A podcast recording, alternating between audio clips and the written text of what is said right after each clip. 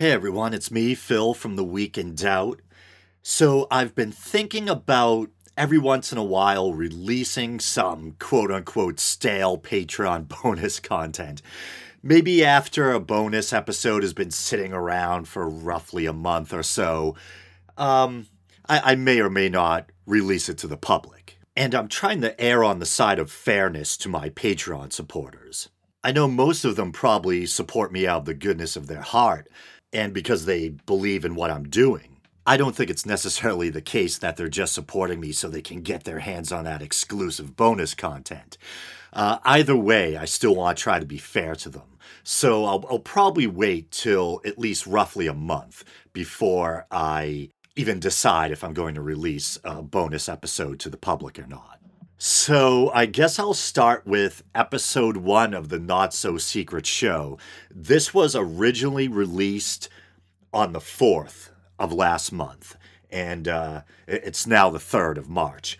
So, uh, I hope you guys enjoy it. I barely remember what the hell I talk about in this episode.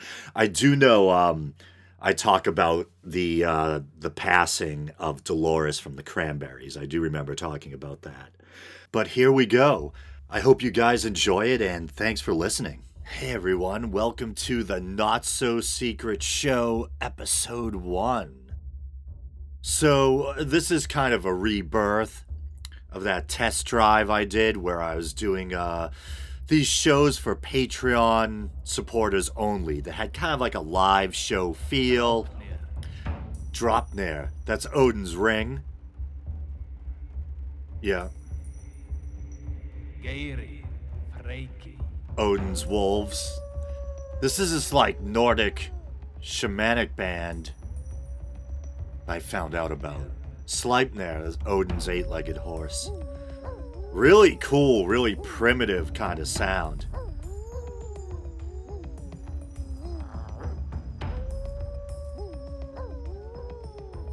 Start drinking my rum and coke from my Krampus mug.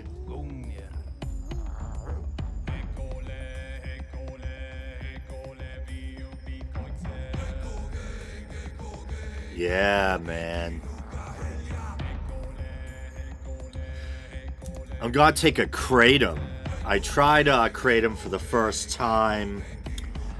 Um, I think the music's kind of distracting me. Tried kratom for the first time this past Thursday.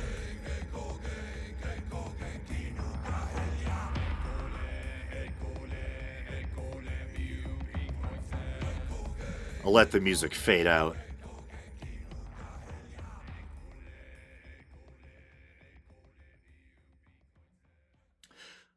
Right. Yeah, and since this isn't, well, I might put like a small sample portion of this on YouTube, but uh, the not so secret show is going to be for you guys. And it's probably obvious why I'm calling it the not so secret show because, uh, in a sense, it's kind of secret that only you Patreon people get to hear the full version of it. But obviously, it's known enough people are gonna hear little whispers about it. Hopefully, it might entice them to uh, become Patreon supporters. So, the not so secret show. Not sure how clever or not that is, but uh, I kind of like it. It has a significant amount of uh, alliteration.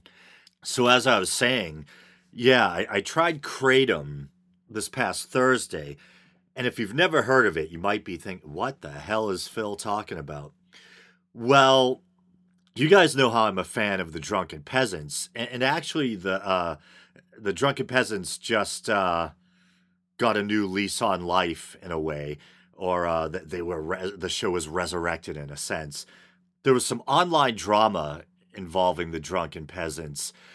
Uh, I, I saw that show going indefinitely. The people on the show, for the most part, seemed like they had a really good chemistry. TJ, aka the Amazing Atheist, really seemed to get along well with his uh, friend and uh, business partner, I guess, uh, Ben.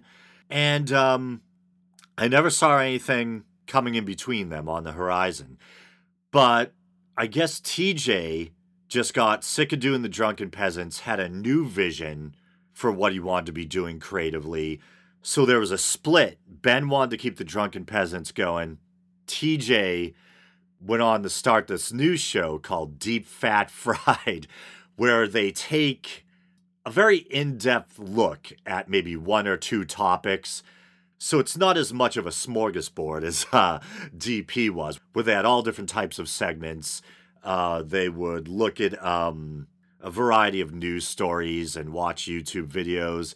With this, they'll take one subject, or like I said, maybe two, and go really in depth.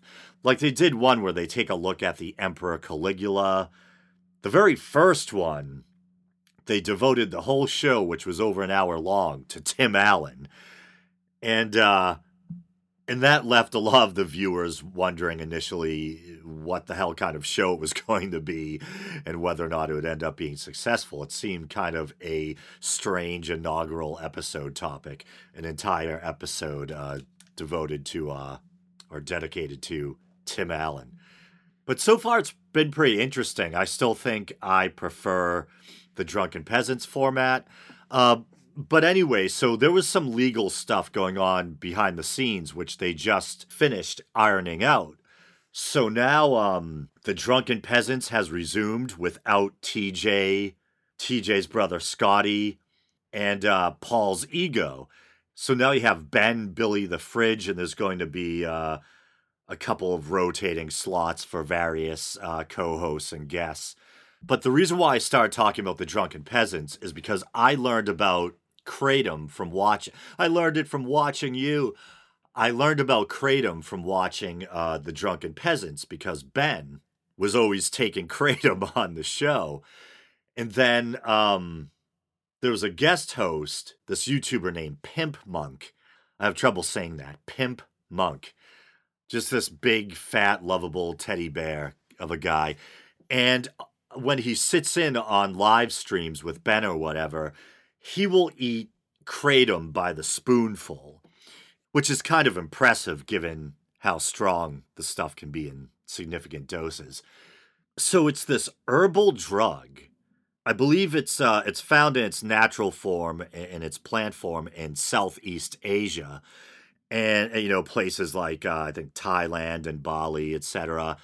And it's been used for centuries, and it's supposedly chemically similar to an opiate, but not enough to be addictive in the same way, supposedly.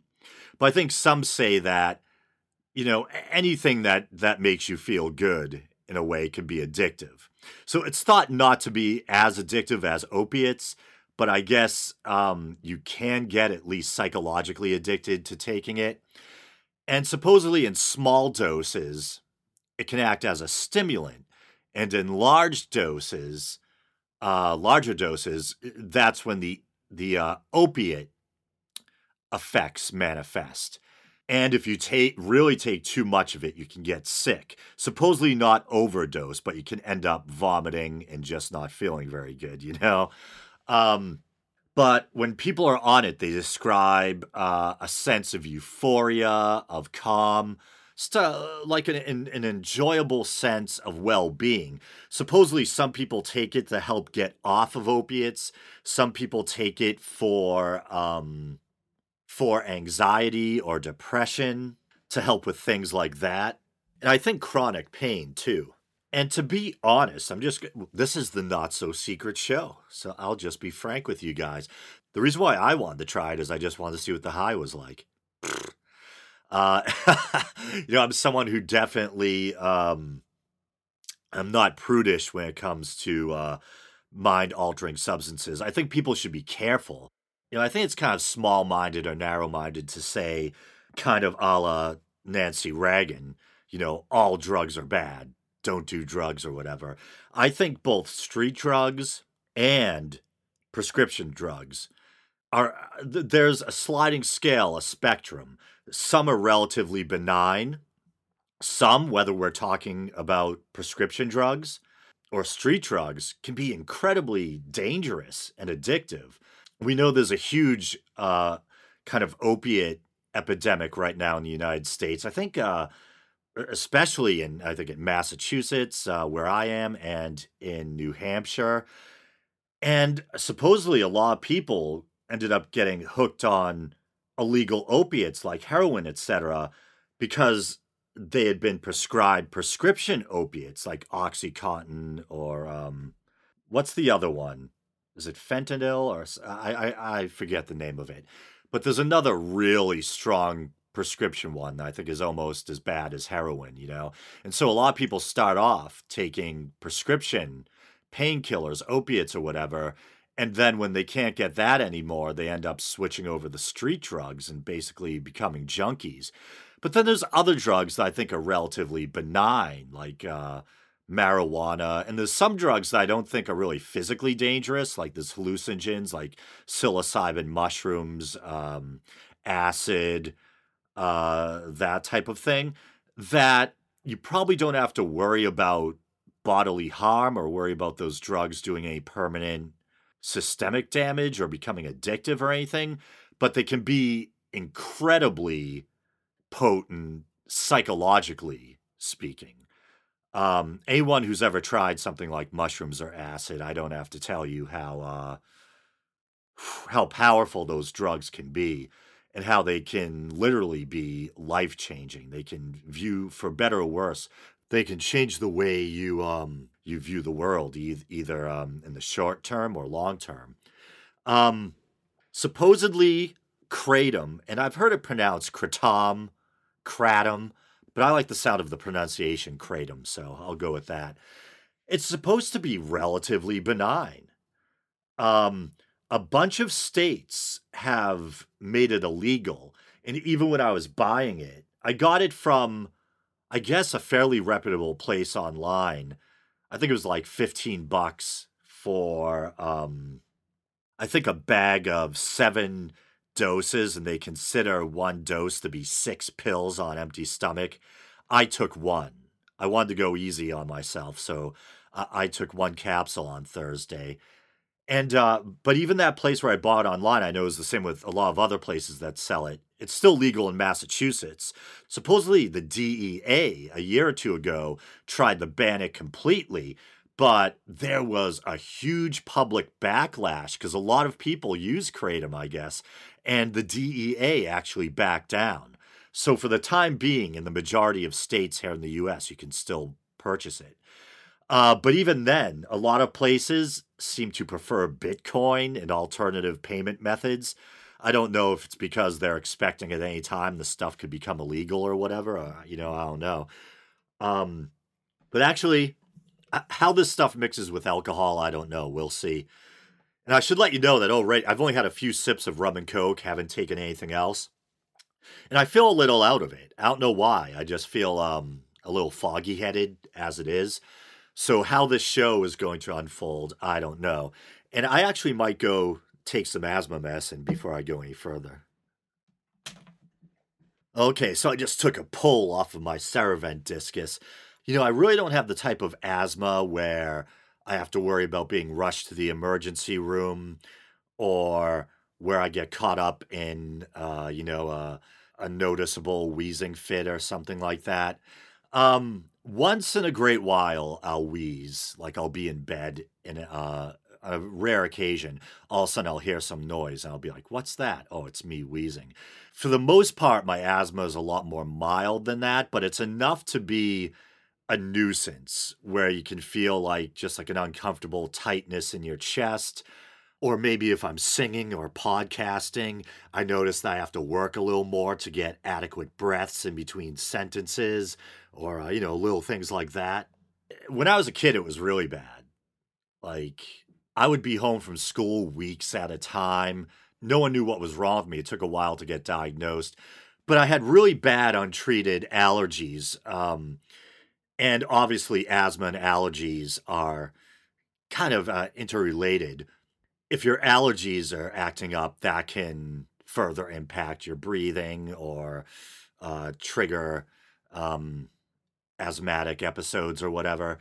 So uh, I was especially wretched during um, spring and summer. I would just be horribly sick, severe untreated allergies uh, combined with uh, untreated asthma um, that would sometimes lead to bad chest or lung infections or whatever. And I would just be laid up on like the family room couch sometimes for, you know, a, couple weeks at a time. Um, and I had this horrible pediatrician, and one time his own nurse told my mother, You have to take him somewhere else. And she gave my mother the number of a specialist in the nearby town of Arlington, this old World War II vet. Uh, Otto Now was the guy's name. Just this great old guy, and his specialty was pediatric uh, asthma and allergies. Um, and I think the final straw also with that other doctor was my mother brought me into his office and told him that I was really sick. And his response basically uh, telling my mother that it was all in my head. I just didn't want to go to school.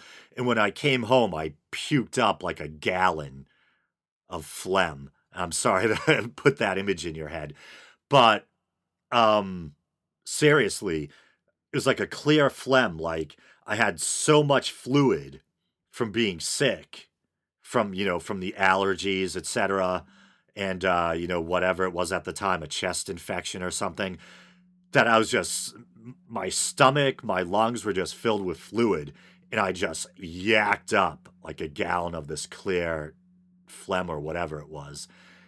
And uh, yeah, so it was it was bad. And then the doctor in Arlington diagnosed me and said, "Yeah, this kid's in a bad way. He has really bad asthma and allergies." And um, he was the first one to get ever give me, you know, allergy or asthma medicine and he gave me this drug that I used to love called theophylline. It was a little pill, little white pill that was in the uh, like the caffeine family. So it was had kind of like a stimulant effect, and it also helped relax your airways so you could breathe better.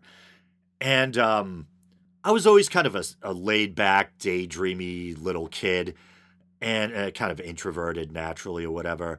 And he told my mother, he's like, "Watch what happens with this kid."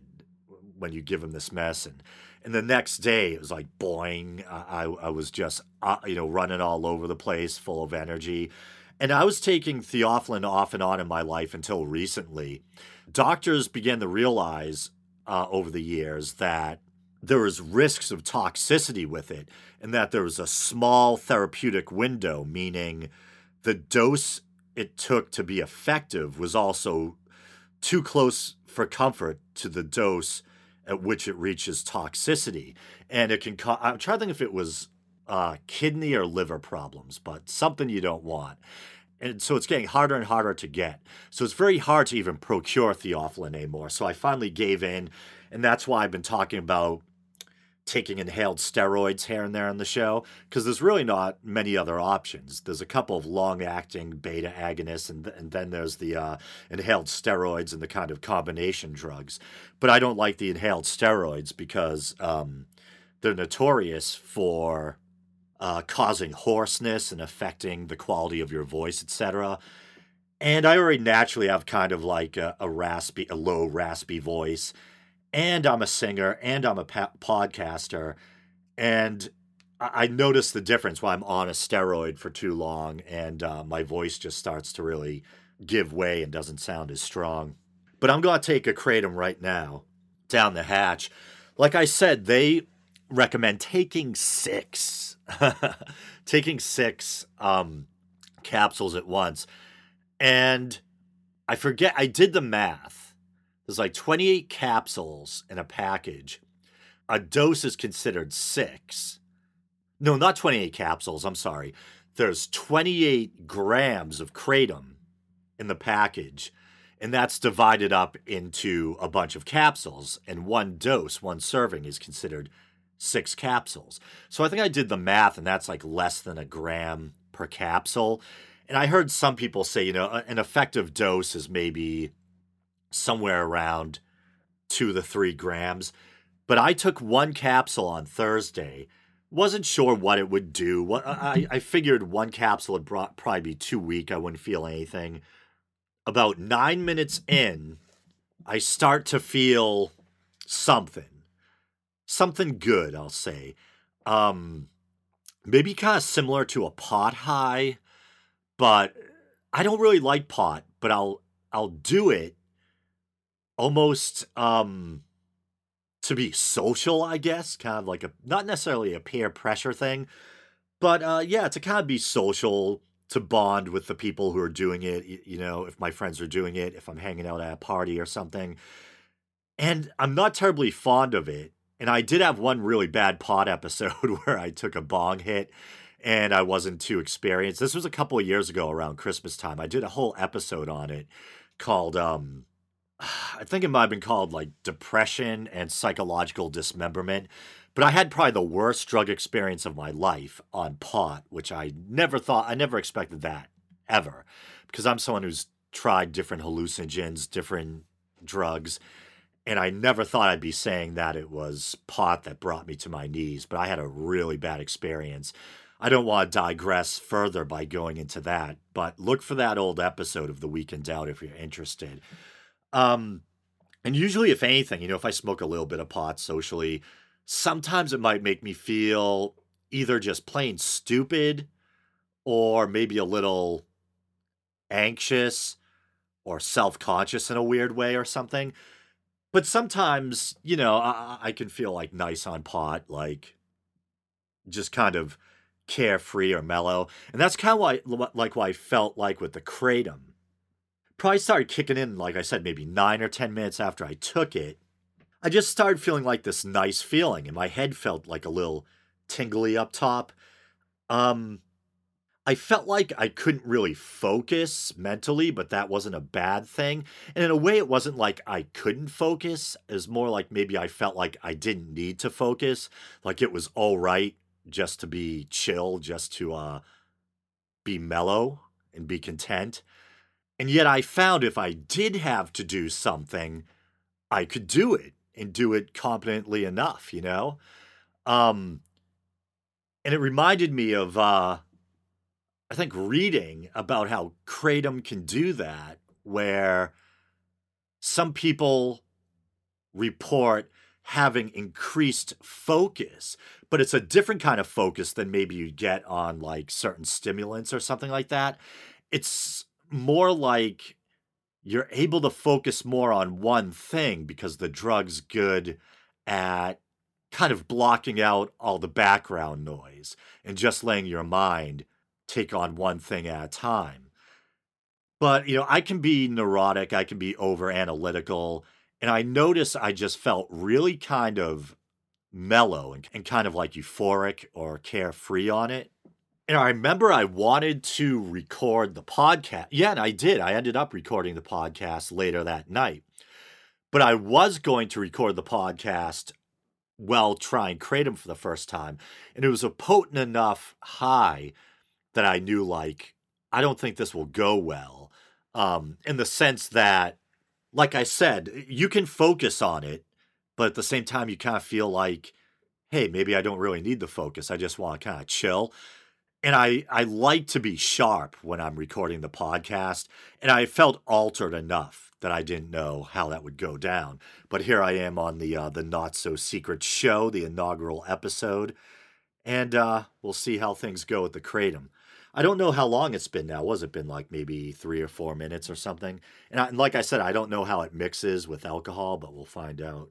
I tried to jot down some things I wanted to talk about. Obviously, this isn't scripted at all. And uh, actually, the, the Week in Doubt hasn't been scripted the last several episodes. I've just fallen out of the habit of um, scripting them. Usually, what I would do is during the week while I'm working, uh, during my lunch break, I would, you know, script a, a given episode of The Week in Doubt. Usually, just in my head while I'm walking around stuff all week, been th- I'd think about what stories I wanted to do. I'd add um, any stories that caught my interest to my reading list on my iPad or iPhone. And then when I had enough stories that I knew, you know, I had enough for an episode, then I'd start, you know, during my lunch, uh, just starting to flesh out a script or whatever. And then often, you know, by the time the end of the week came around, it was time to record, I'd basically have a script finished. Um, but I've just kind of fallen out of that habit Uh, I still think about the show all week long. I still think about what topic I want to cover or what stories I, I want to uh, cover. Um, but I think, uh, not to toot my own horn, I might be getting better at the unscripted episodes, you know? So I think I'm kind of getting used to working without a net. So I don't think that writing a script is necessarily important. In fact, it's kind of funny. Um, I think it's kind of funny. What comes out of my mouth extemporaneously is usually not that much different than what you'd get if I scripted the episode. The only difference is uh, less ums and ahs, awkward pauses, um, that type of thing. But it's still me either way. It's still thoughts coming out of my brain, you know? One way you just get a more refined or polished end product. But that's kind of a double edged sword, too, because I think sometimes scripted episodes sound more contrived or don't sound as natural. I think um, just talking off the top of your head and hopefully at least being organized enough that you know you've given some thought to what you want to talk about beforehand and maybe you have like a rough outline or you've at least jotted down some topics and uh, you know ha- have a uh, list of hyperlinks ready for stories you want to cover on your ipad or whatever um, but yeah not a heck of a lot of difference between scripted and unscripted episodes. Just one has more of like a polished feel i guess. But i think some people uh, like um, matthew scharnweber a friend and listener who recently uh, became a Patreon supporter, uh, he's told me a couple times now that he enjoys the unscripted kind of long form episodes, which makes me feel really good because, as I told him, I sometimes feel kind of self conscious about those episodes because I am working without a net and I'm kind of afraid that I'm going to meander too much or kind of ramble and lose uh, people's interest. But back to the Kratom. so uh, my bassist, I, I, still call him my bassist, even though we haven't jammed in like a couple of years, I think. Uh, the guys in my band are still basically my best friends. Um, and my bassist uh, sent me a link to an episode of this really cool Vice show called, uh, I think it's called Hamilton's Pharmacopoeia. And it's kind of this um, nerdy guy. And I'm not saying that to be uh, disparaging or anything. He self identifies as kind of a nerd. Um, this kind of nerdy chemist type of guy who, who likes to kind of travel the world or whatever. At least that's what he does for the show, trying different substances and then talking to other scientists about them, talking about the pharmacology. So he did a whole episode on Kratom, and I watched it, and it was really interesting. It starts off where he's in a bar in Brooklyn, New York, where a woman serves Kratom in liquid form. Uh, it can basically be brewed into a tea or turned into, you know, some kind of liquid drink.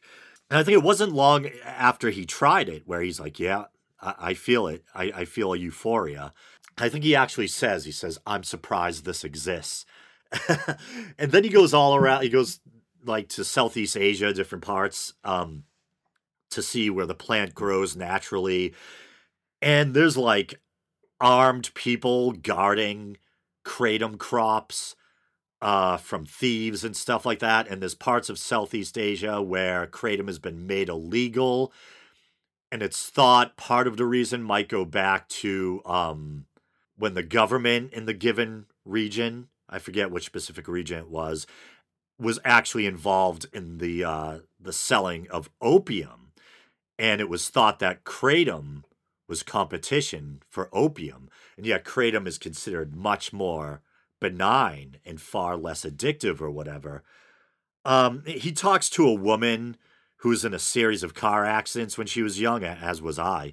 I was in two fairly bad car accidents within a um, a narrow span of time and she developed really bad chronic pain and she found that kratom really helped with her chronic pain and she's talking about how she was really hoping it doesn't ever become illegal in her given state or that the DEA doesn't make it illegal across the board and so they um they did these tests with it and uh it was kind of wacky. I felt bad for the mouse. I, I feel bad whenever i see you know one of these mice where it's fascinating the information they can learn by testing with them but they had one of those things where they have the mouse with basically it looks like they must have opened up its skull and they put like this little adapt like plastic adapter and somehow like grafted to the thing's head and then they plug in, you know, like wires or whatever, so they can read the mouse's brain activity and, and see how its brain activity uh, varies or fluctuates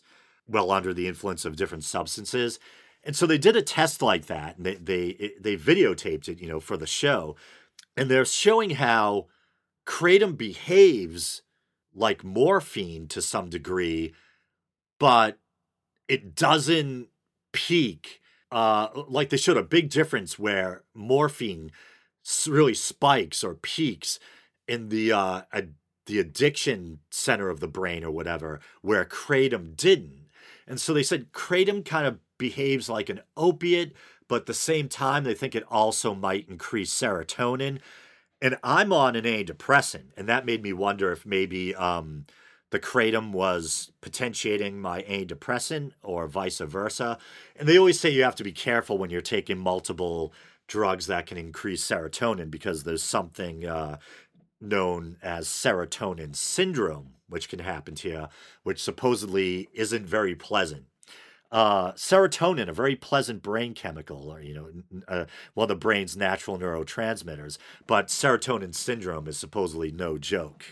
That's why, like, I, I was warned against taking um, L-tryptophan as a supplement while taking antidepressants, because it's it's hard to naturally boost the brain's serotonin and surprisingly, there's a lot of serotonin in your gut, but serotonin has uh, trouble making it through the blood brain barrier. But tryptophan can actually help manufacture serotonin, uh, brains uh, uh, to the point where it can elevate brain serotonin.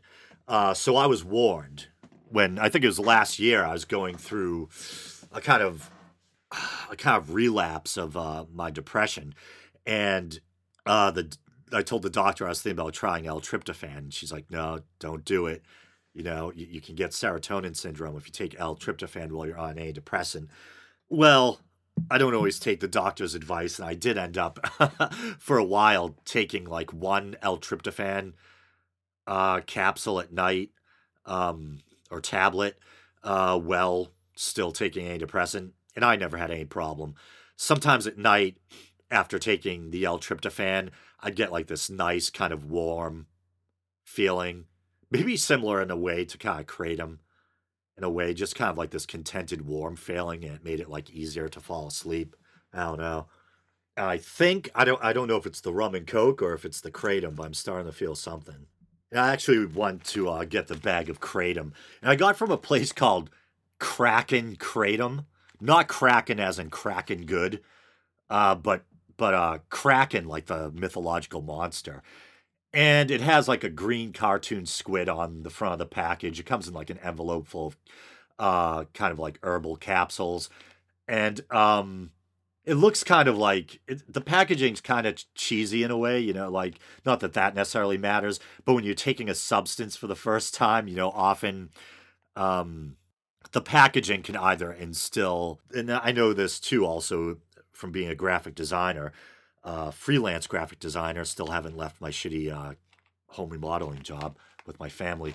But um, that packaging really matters, and that like packaging can convey a message, it can instill confidence, or it can make something seem cheap. So when you're about to ingest something, you know, maybe you see something that doesn't have the greatest you know the most professional look to it and you're like oh boy. It kind of looks like a, a, little package of plant food or something.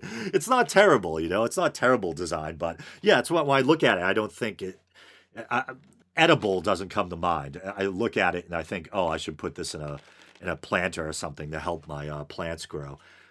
But um and I went with this place, Kraken Kratom, because that's who Pimp Monk from the Drunken Peasants and the Benpai stream. That's where he gets his, and they're actually a sponsor of his.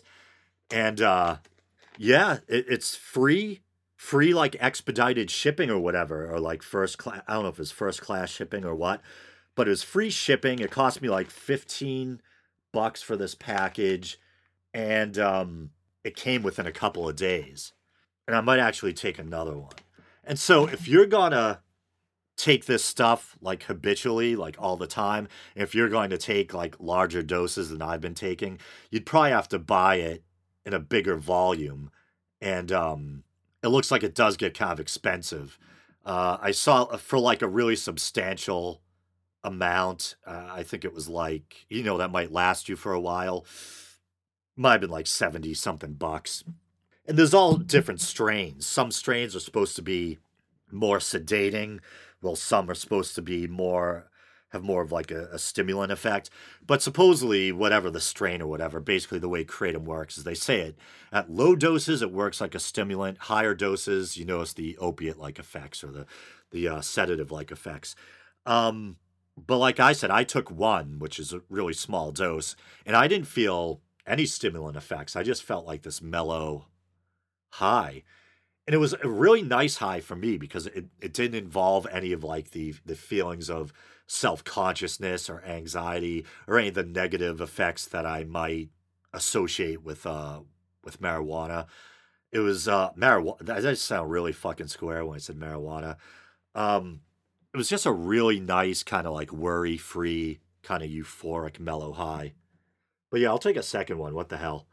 I don't know if I'll do three, but I'll do two.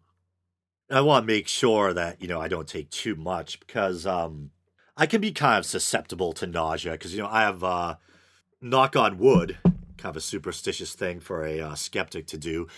But, you know, I've been living with reoccurring chronic migraines for like the past 20 years, actually, you know, roughly around the time of those car accidents. And um, when those headaches act up, they're accompanied by this horrible nausea that just makes me want to like avoid anything that could possibly cause nausea at all costs, you know? So, like, I definitely do not want to take more than necessary. I do not feel like yakking. Um, but they recommend, once again, six capsules. I just took a second one, not even close to the six. So, but I could definitely see how people could use this daily. Like, uh, you know, I have friends who like they have to smoke pot like every day it's just, you know, like some people drink coffee, helps get them through the day. I have friends that smoke pot, like it, it's just a staple of their life. It just helps them make do and get through the day. And I could see how people could do that with Kratom. But I, I don't know what the long term effects are. I don't know if you end up building a tolerance to it or whatever, or if there's any type of like rebound effect or something.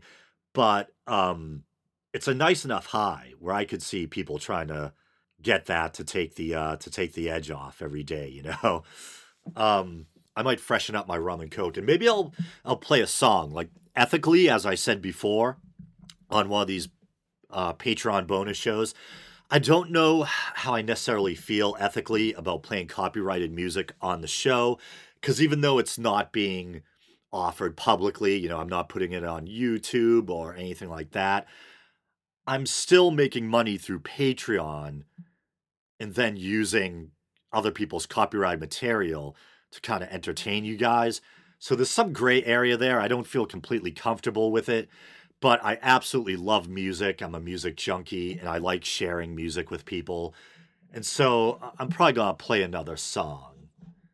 I go into my iTunes library and see what I got. Okay, so I'm to play one of my favorite Cranberries songs. Um, this is something I thought about doing on the weekend Doubt. Uh, turn this down a little. I actually love the Cranberries, and I, I'm kind of jaded to celebrity deaths, but the death of Dolores O'Riordan, or however I pronounce her last name, that's one that did kind of freeze me in my tracks. When I was younger, I was a huge Cranberries fan, still consider myself a Cranberries fan. It's weird because you might not expect that of me, but I can go from The Doors to Morbid Angel to a Slayer to medieval music to Vivaldi to the Cranberries to PJ Harvey to folk music. I'm all over the place, you know, I like all different types of music. But this is one of my favorite Cranberries songs, uh, Electric Blue. I'm to, like I said, I'm to freshen up my drink.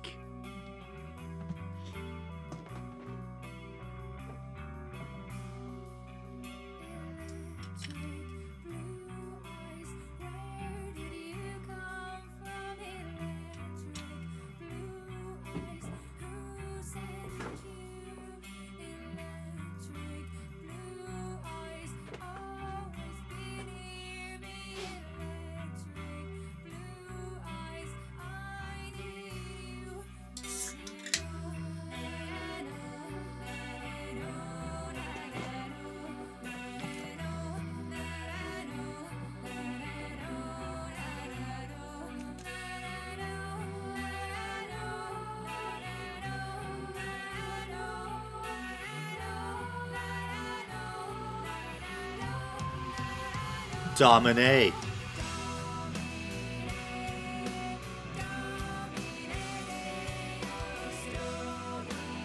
Domine Deus.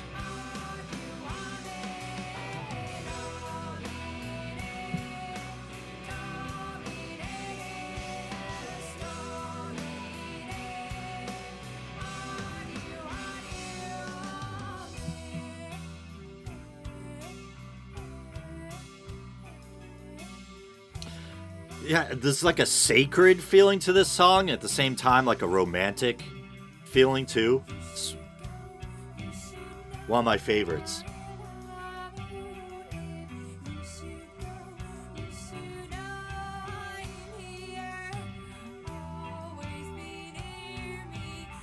Guardian Angel, Phylax.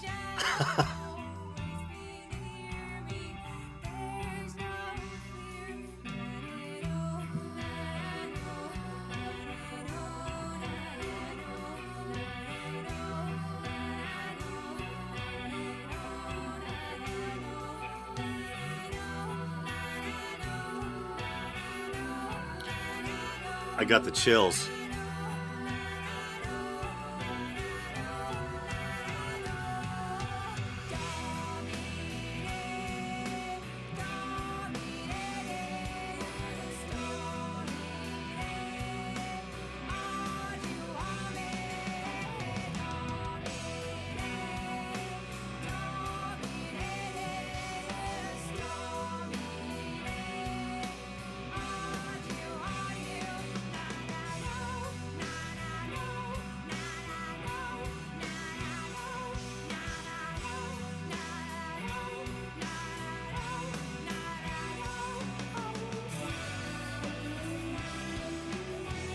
Yeah, so um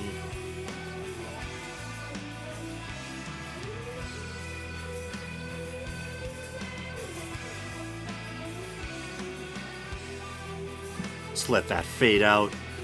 Yeah, that was uh, yeah, I couldn't believe she died. She was 46. Um you know, had a husband, kids. Well, I guess she was actually uh, divorced. And supposedly, I think it was like a year or two ago, if I read it correctly, she was diagnosed. You think it was something she would have been diagnosed with sooner, you know? She was diagnosed with bipolar disorder. Um, and I've known people who are, you know, who've suffered or suffer from bipolar disorder. And it can be one hell of a roller coaster ride, both for the person and the people around them. Uh, the manic episodes, I mean, people can be kind of destructive or self-destructive even during you know those kind of manic ups, and then the downs can be you know in- incredibly like just crushing despair and depression. Um, but it looks like uh, I-, I think they're saying that it was basically an intentional overdose. And I think it was fentanyl or whatever that crap was I was talking about before, the prescription um, opiate. Yeah, fentanyl. And I'm looking at a, I don't know why it came up, but it's a foreign version of Rolling Stone magazine online. And the first thing I see is Uberdosis fentanyl. The Cranberries starb Dolores O'Riordan on einer Überdosis fentanyl. I don't know if listener Tim Danaher will ever hear this, but I'm sure I just butchered that German.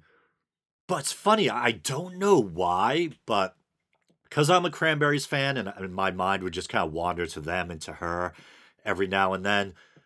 And I'd hear about her being married with children, you know, always working on different musical projects, having different homes here and there, and almost feeling like envious that it seemed like she had this really good life.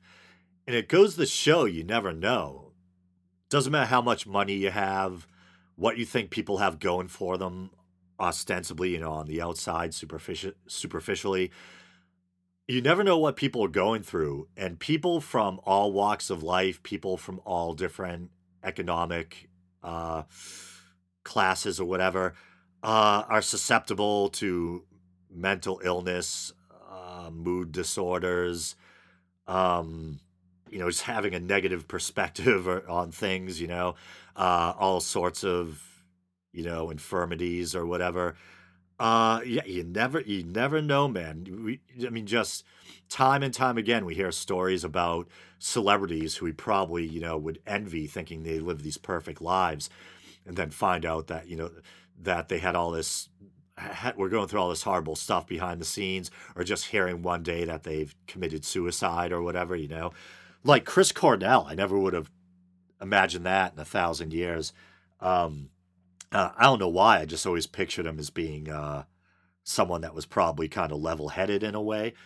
And uh, I had no idea he was battling, you know, depression, all these demons or whatever.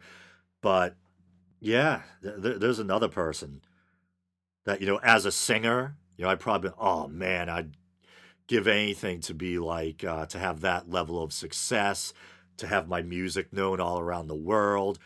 Probably successful enough that you know he has this great house he lives in or whatever you know all this stuff. And then he found he he was suffering so badly behind the scenes that he ended up taking his own life so you just never know man. I guess all any of us can really do is like no no matter what your financial situation is no matter whether or not you're where you want to be in life i guess you got to try to find some measure of contentment, try to find the best way possible, I guess, to look at things and just try to keep your eye on the prize, whatever that is for you, and little by little try to move forward and make for yourself the life that you want, you know? And I know it's probably easier said than done, especially when you're wrestling with your demons. I know because uh, hell, I just told you guys I'm on antidepressants, you know, believe me, I know. And I, I go to uh, talk therapy once a month but I guess you got to try. It's not always easy, especially when you're in the grip of like a uh, a really bad bout of depression to see the light through the fog. But you have to try, you know. And eventually, things usually do clear up enough where you can start uh, putting things in perspective and taking steps forward. But yeah, the Cranberries had so many good songs. Like I would listen to them if I was like pining away for a girl or like I don't know, maybe if I went through a breakup or something, I'd listen to stuff like like Electric Blue, like uh Daffodil uh Lament. Um what's the other one I really like? Be with You, that's a great one. Um a bunch of great kind of angsty kind of romantic songs. And then, of course, the zombie. I just zombie is just a really powerful song. I think probably one of the best songs in rock history. Um, obviously, with a political message about um, the Irish Civil War and things like that. And this is a neither here nor there, but I always fa- thought she was like pretty. I always found Dolores attractive, and it looks like uh, yeah, she was uh, older than me. She was she was forty six, and uh, thought she still looked really good. She looked like she kept really good care of herself and everything. Um, yeah, it's a talented, beautiful person, man. Gone, gone. Yeah, I, remember, I, th- I think I was working with my brother. We were gutting a bathroom, listening to like the local talk radio station or whatever. And during a news update, they just kind of casually in passing or whatever, you know, uh, not not to make them sound too cold, but you know, they just mentioned like as a, a news story they were rattling off that Dolores O'Riordan of the uh, Cranberries had, had died. And it took me like a minute to process it. I'm like, what? Usually, if I heard like a celebrity died, I'm like, oh, now we can really get into dark territory. I, I wouldn't say that uh, I was happy, but I think like George Carlin used to talk about how he would like, I don't know if it rejoice is the right word, but like get a sense of excitement when you hear like about horrible stories on the news, like natural disasters and stuff. And I think there is kind of maybe this Schadenfreude or this kind of dark side to human nature, where even if we do our best to be good people, you know, there is this kind of dark side to uh, to our nature sometimes, where maybe uh, you know you'll hear about some huge star dying, and you're like, well, you know, maybe kind of better them than me, or hey, I'm still alive and kicking or whatever, you know? Or maybe I'll have thoughts like that and eh, whatever light that puts me in. Hey, you know, I'm trying to be as brutally honest as possible. But once in a while, someone whose art really touched me or who really inspired me or who I really admired dies, it will kind of pause me in my tracks and kind of leave me cold for a moment, you know, kind of numb with shock almost, the way it might, you know, when you hear that a family member or, or someone close to you died. It was kind of like that when I heard Dolores from the Cranberries died. It's like I didn't know how to process it at first. I was just like numb and stunned. And I've been around long enough to have that happen with relatives. I, can remember those times when like you come downstairs or something and uh, one of your parents says, "Oh, your grandfather died," or uh, "Aunt so and so died," you know. And there's usually this weird kind of they'll say it in like this weird, somber, matter of fact, weird, weird, somber yet matter of fact way. It and it kind of freezes you in your tracks and takes you a bit to kind of process what you just heard. Yeah, but so I was talking about Phylax, Phylax. Uh, so it sounds like a drug or something, like a prescription drug. Um, I just did. Uh, I just finished recording episode two seventy four last night. I talked about that story about that Greek statue that was torn down by kind of superstitious religious fundamentalists or whatever because they thought this kind of abstract looking statue of this kind of angelic figure that the artist named Phylax, which I think it's taken from Greek and it means guardian. They thought it resembled Satan. Um, and I was kind of like I was I was denouncing what they did, but at the same time I was saying how weird and off-putting I thought the sculpture was. Um, but I think the more I looked at it, the more it grew on me to the point where by the time I was doing the YouTube version of the episode, I kind of regretted how much I had been bashing the statue. Like, yeah, it's got some personality in a way. And um, yeah, even a friend and listener Crocoduck said uh said they liked uh, Phylanx. Phylanx, uh, Phylax. I think I just um, merged Phylax and Phalanx. Phalanx is a military term. The the, uh, the Greek army used to um, they'd put these long spears out in front of them and uh, maybe hold their shields a certain way and march forward. I think that was a phalanx or something. Uh, it was some kind of ancient Greek military formation. But I might close this inaugural episode of the the not so secret show out, and I'm looking to see if I have any good show, uh, good shows, yes, good songs to play. Oh, I got one. So one of my favorite singers is a is a folk singer named uh, Mariee Sioux, like a young uh, Native American folk singer. I've played her. I played her music on one of the other Patreon bonus shows. And here's a cover she did of The Cure's love song. It's kind of a hauntingly beautiful. It's a, a really nice song. So I'll probably leave you guys with this. Yeah, I mean it's been a while since I took that that second kratom, so uh I think I, I feel nice. Maybe I'm getting used to the high of it or whatever, but like I definitely feel like I can I feel way more mentally sharp or focused than I did when I uh, took it before. And that's not to say I, I felt bad because obviously I didn't like I was saying before, it's the type of thing where you feel like maybe you don't need to focus or focusing isn't important. You just want to kind of chill and be content. But I feel much more kind of alert or something than I did uh, the first time I tried it. But I still feel this kind of nice high, and how it's mixing with the alcohol, I don't know. But here's uh, Mariee Sioux's love song, eh, or her version of love song. And uh, thanks for supporting the show through Patreon, you guys. And uh, let me know if you like this and uh, how often you want to hear this type of thing, you know? All right, later.